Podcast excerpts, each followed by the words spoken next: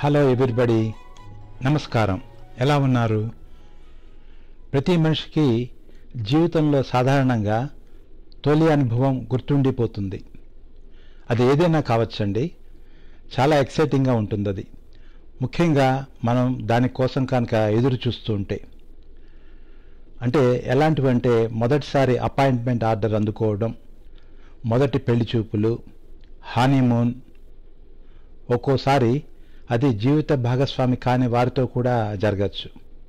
1980 August నెలలో ఓ రోజు, నాకు తారీఖు సరిగ్గా గుర్తులేదు కానీ, ఆ రోజు నేను హైదరాబాద్లోని బేగంపేట విమానాశ్రయానికి విమానం ఎక్కడానికి వెళ్ళాను.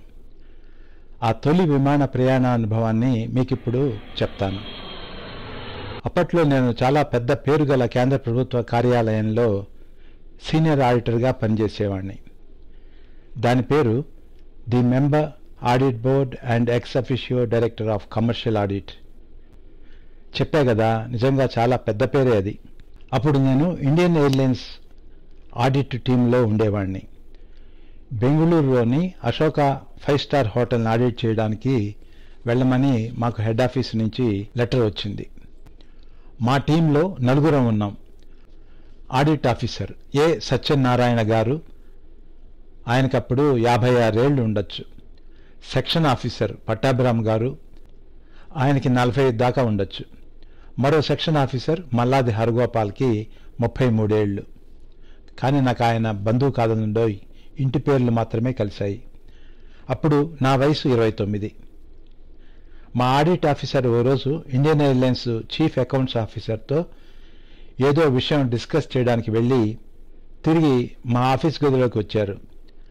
ఇప్పుడు ఆయన మొహం ఆనందంగా వెలిగిపోవటం మేమంతా గమనించాం.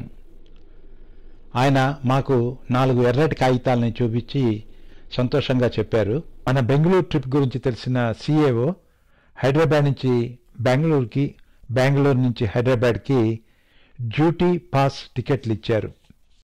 ఇప్పటిలా ఆన్లైన్లో కొని ప్రింటౌట్స్ తీసుకునే పద్ధతి అప్పుడు ఉండేది కాదు. టికెట్స్ని ఎర్ర జాకెట్ గల పేపర్ టికెట్నే ఆ రోజుల్లో ఇస్తుండేవారు. మధ్యతరగతి వాళ్ళకి విమాన ప్రయాణం కలగా ఉండే రోజులవి. నేను విమానం ఎక్కుతున్న సంగతి నా బంధుమిత్రులకి గర్వంగా చెప్పాలనే తపన, కానీ పొగరనుకుంటారనే భయం. ఆ ఎర్ర టికెట్ని నా జేబులో బయటికి కనపడేలా పెట్టుకుని, చొక్కా జేబులో, ఓ ఆదివారం అందరిళ్ళకి వెళ్ళాను.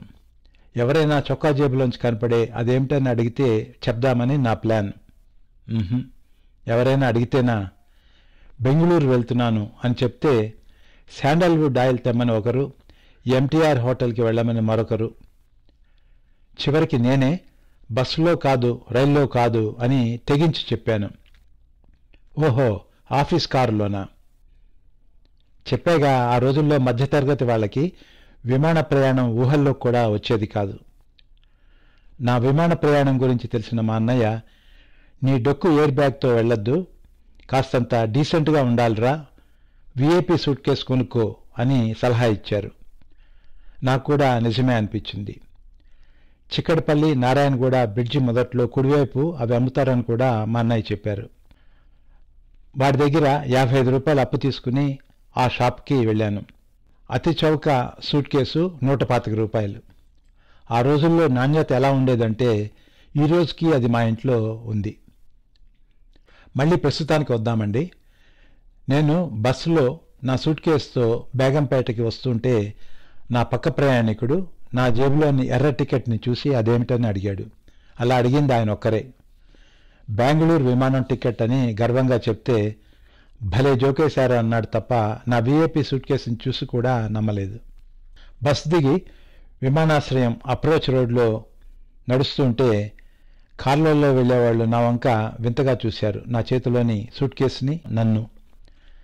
నాకన్నా కనా కష్టం మా సెక్షన్ ఆఫీసర్ హరగోపాల్. ఆయన చెమటలు కక్కుతూ సైకిల్ తొక్కుతుంటే వెనకాల అతని తమ్ముడు చేతిలో ఎయిర్ బ్యాగ్ని పట్టుకుని కూర్చున్నారు. లోపలికి వెళ్ళాక హరగోపాల్ కాఫీ తాగుదాం అన్నారు. కానీ మాకు ఆ ట్రిప్కి వచ్చే DATA కన్నా దాని ధర ఎక్కువ కాబట్టి ఇక్కడ ఈ కాఫీ బాగుండదని విన్నాను అని పట్టాభిరామ్ గొణిగారు. మేమంతా కూడా నిజమే అని చెప్పి వంత పాడాం. మేము బోర్డింగ్ పాసులు తీసేసుకున్నాం. కౌంటర్ క్లోజ్ చేసే టైం అవుతోంది, కానీ మా ఆడిట్ ఆఫీసరు రానేలేదు. కౌంటర్ క్లోజ్ అయ్యాక ఆయన నింపాదిగా వచ్చారు. నేను ఆయన్ని వెంటనే గుర్తుపట్టలేదు. ఎప్పుడూ హాఫ్ హ్యాండ్సు, ఓపెన్ షర్టు, అలాంటిది ఆయన ఫుల్ హ్యాండ్స్ షర్టు, అది ఇన్షర్టు, బెల్టు, ఓ కొత్త టయ్యి, పాత బూట్లు, నల్ల కళ్ళజోడు. మనోడు దసరా బుల్లోడులా తయారయ్యాడు. హరగోపాలు నవ్వుతూ చెప్పాడు. ఆయన్ని కౌంటర్ దగ్గరికి తీసుకెళ్ళాం. టైం అయిపోయింది, కౌంటర్ క్లోజ్ చేశాం. కౌంటర్లోని వ్యక్తి చెప్పారు, మా అందరిలోకి పట్టాభ్రం తెలివైనవాడు. పబ్లిక్ ఫోన్ బూత్ దగ్గరికి వెళ్ళి అందులోంచి ఎవరికో ఫోన్ చేసి మాట్లాడిన కొద్ది నిమిషాలకి కౌంటర్లోని వాళ్ళు మా ఆడిట్ ఆఫీసర్ దగ్గరికి వచ్చి ఆయన్ని కౌంటర్ దగ్గరికి రమ్మని చెప్పి బోర్డింగ్ పాస్ని జారీ చేశారు. ఇండియన్ ఎయిర్లైన్స్ సిఏఓకి ఫోన్ చేసి పట్టాభ్రం ఈ ఏర్పాటు చేశారు. రైలుకి, బస్కి అది బయలుదేరడానికి 5 లేక 10 నిమిషాల ముందే వెళ్తాం కదా, విమానం ఎక్కడానికి గంట ముందు రావాలని నాకేం తెలుసు, మా ఆడిట్ ఆఫీసరు సమర్థించుకుంటూ విసుక్కున్నారు. ఆలస్యంగా విమానంలోకి ఎక్కే మమ్మల్ని తోటి ప్రయాణికులంతా మింగేసేలా చూశారు. మూర్తి, మంచి సీట్లు పట్టుకో, ఆడిట్ ఆఫీసరు లోపలికి వెళ్ళగానే నన్ను పురమాయించారు.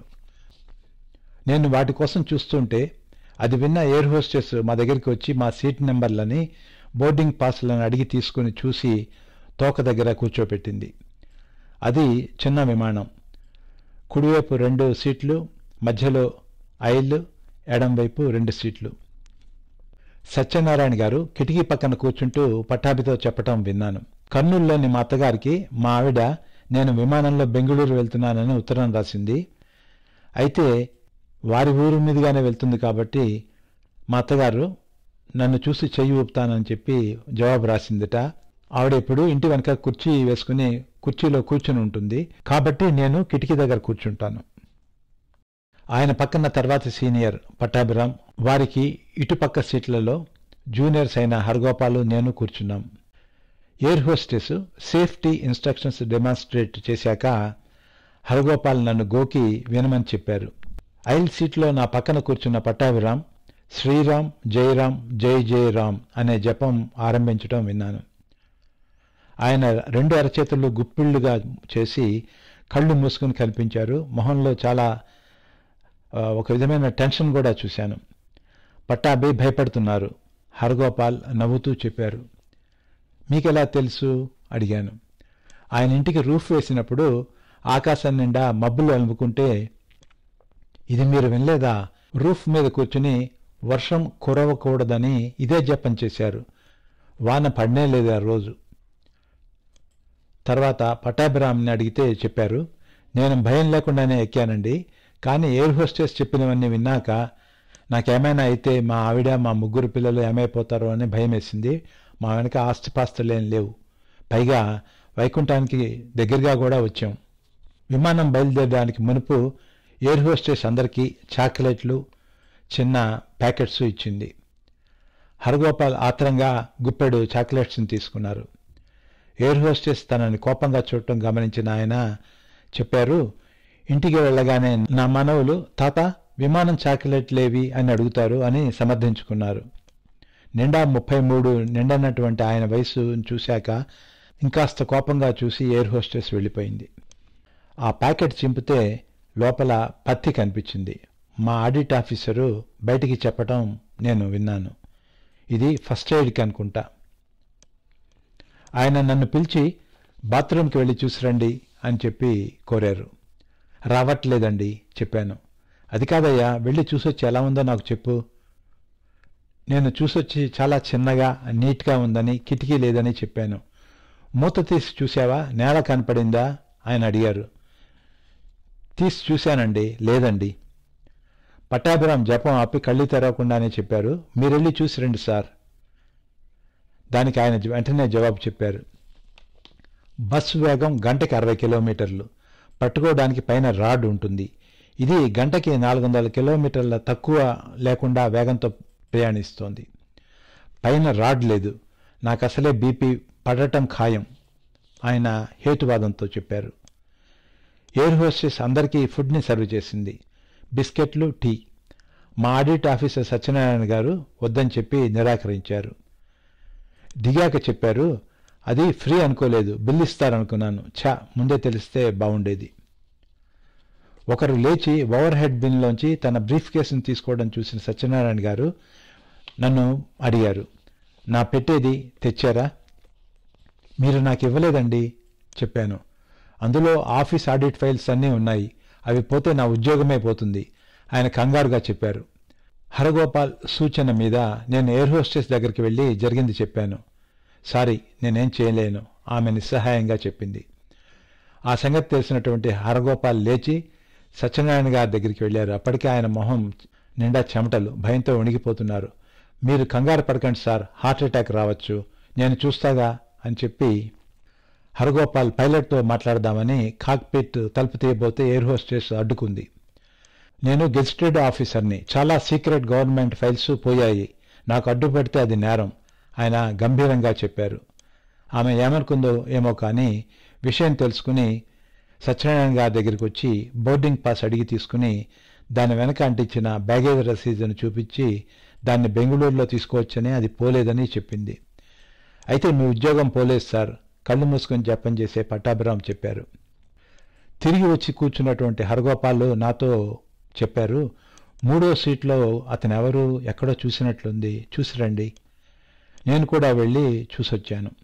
నూతన్ ప్రసాద్ అని చెప్పాను. ఆటోగ్రాఫ్ తీసుకుందామని జేబులు తడుముకున్నారు, కాగితం దొరకలేదు. మూర్తిగారు, మీ దగ్గర పేపర్ ఉందా అడిగారు. లేదని చెప్పాను. విమానం బెంగళూరులో దిగబోతోందని పైలట్ అనౌన్స్ చేశారు. అది దిగుతూ ఉంటే పట్టాభిరామ్ గారి జపం తీవ్రత పెరిగింది. క్షేమంగా దిగాక ఆఖరిసారి పట్టాభిరామ్ గారు పెద్దగా జపించిన ఆ మంత్రాన్ని విమానంలోని అంతా విన్నాం. దిగేప్పుడు సత్యనారాయణ గారి కాలికి సాక్సు, చంకలో బూట్లు. ఆశ్చర్యపోయాను. విమాన ప్రయాణం అనగానే డీసెంట్గా ఉండాలని చెప్పి ఇన్షర్ట్తో వెళ్ళమని వాళ్ళ అబ్బాయి చెప్పారట. ఇన్షర్ట్కి చెప్పులు బాగుండవని బూట్లు తప్పనిసరి అని కూడా చెప్పడంతో కొడుకు తన బూట్లు ఇచ్చారట. అవి కరిచాయి. మీ పెట్టెలో చెప్పులున్నాయా హరగోపాల్ అడిగారు. లేవు, కొత్తవి కొనాలి. ఆయన నిస్పృహగా తన కొత్త టైని తడుముకుంటూ చెప్పారు. దిగేటప్పుడు ఇందాకటి ఎయిర్ హోస్టెస్ అందరికీ దండం పెడుతుంటే ఆమె చేతిలో హరగోపాల్ 10 రూపాయలు ఉంచి మమ్మల్ని అడిగారు, మీరు టిప్పేమి ఇవ్వరా? ఆ తర్వాత నేను సుమారు 70 సార్లు ఇండియాలో, 35 సార్లు విదేశాల్లో విమాన ప్రయాణాలు చేశాను. కానీ ఈ తొలి విమాన ప్రయాణం ఇచ్చిన ఆనందం కానీ ఎక్సైట్మెంట్ కానీ మరే విమాన ప్రయాణం ఇవ్వలేదని నిజాయితీగా చెప్పగలను. ఇవ్వండి నా తొలి విమాన ప్రయాణ విశేషాలు. తలుచుకుంటే ఇప్పుడు అది నాకు ఎంత ఆనందంగా ఉంటుందో, ఎంత నవ్వు వస్తుందో, మీకు అంత నవ్వు వచ్చిందని చెప్పి ఆశిస్తాను. మరో ఎపిసోడ్లో మరోసారి మళ్ళీ కలుసుకుందాం. అప్పటిదాకా మీకు నాకు మాటలు లేవు. ఓం లోకా సమస్త సుఖినో భవంతు, సర్వే జనా సుఖినో భవంతు.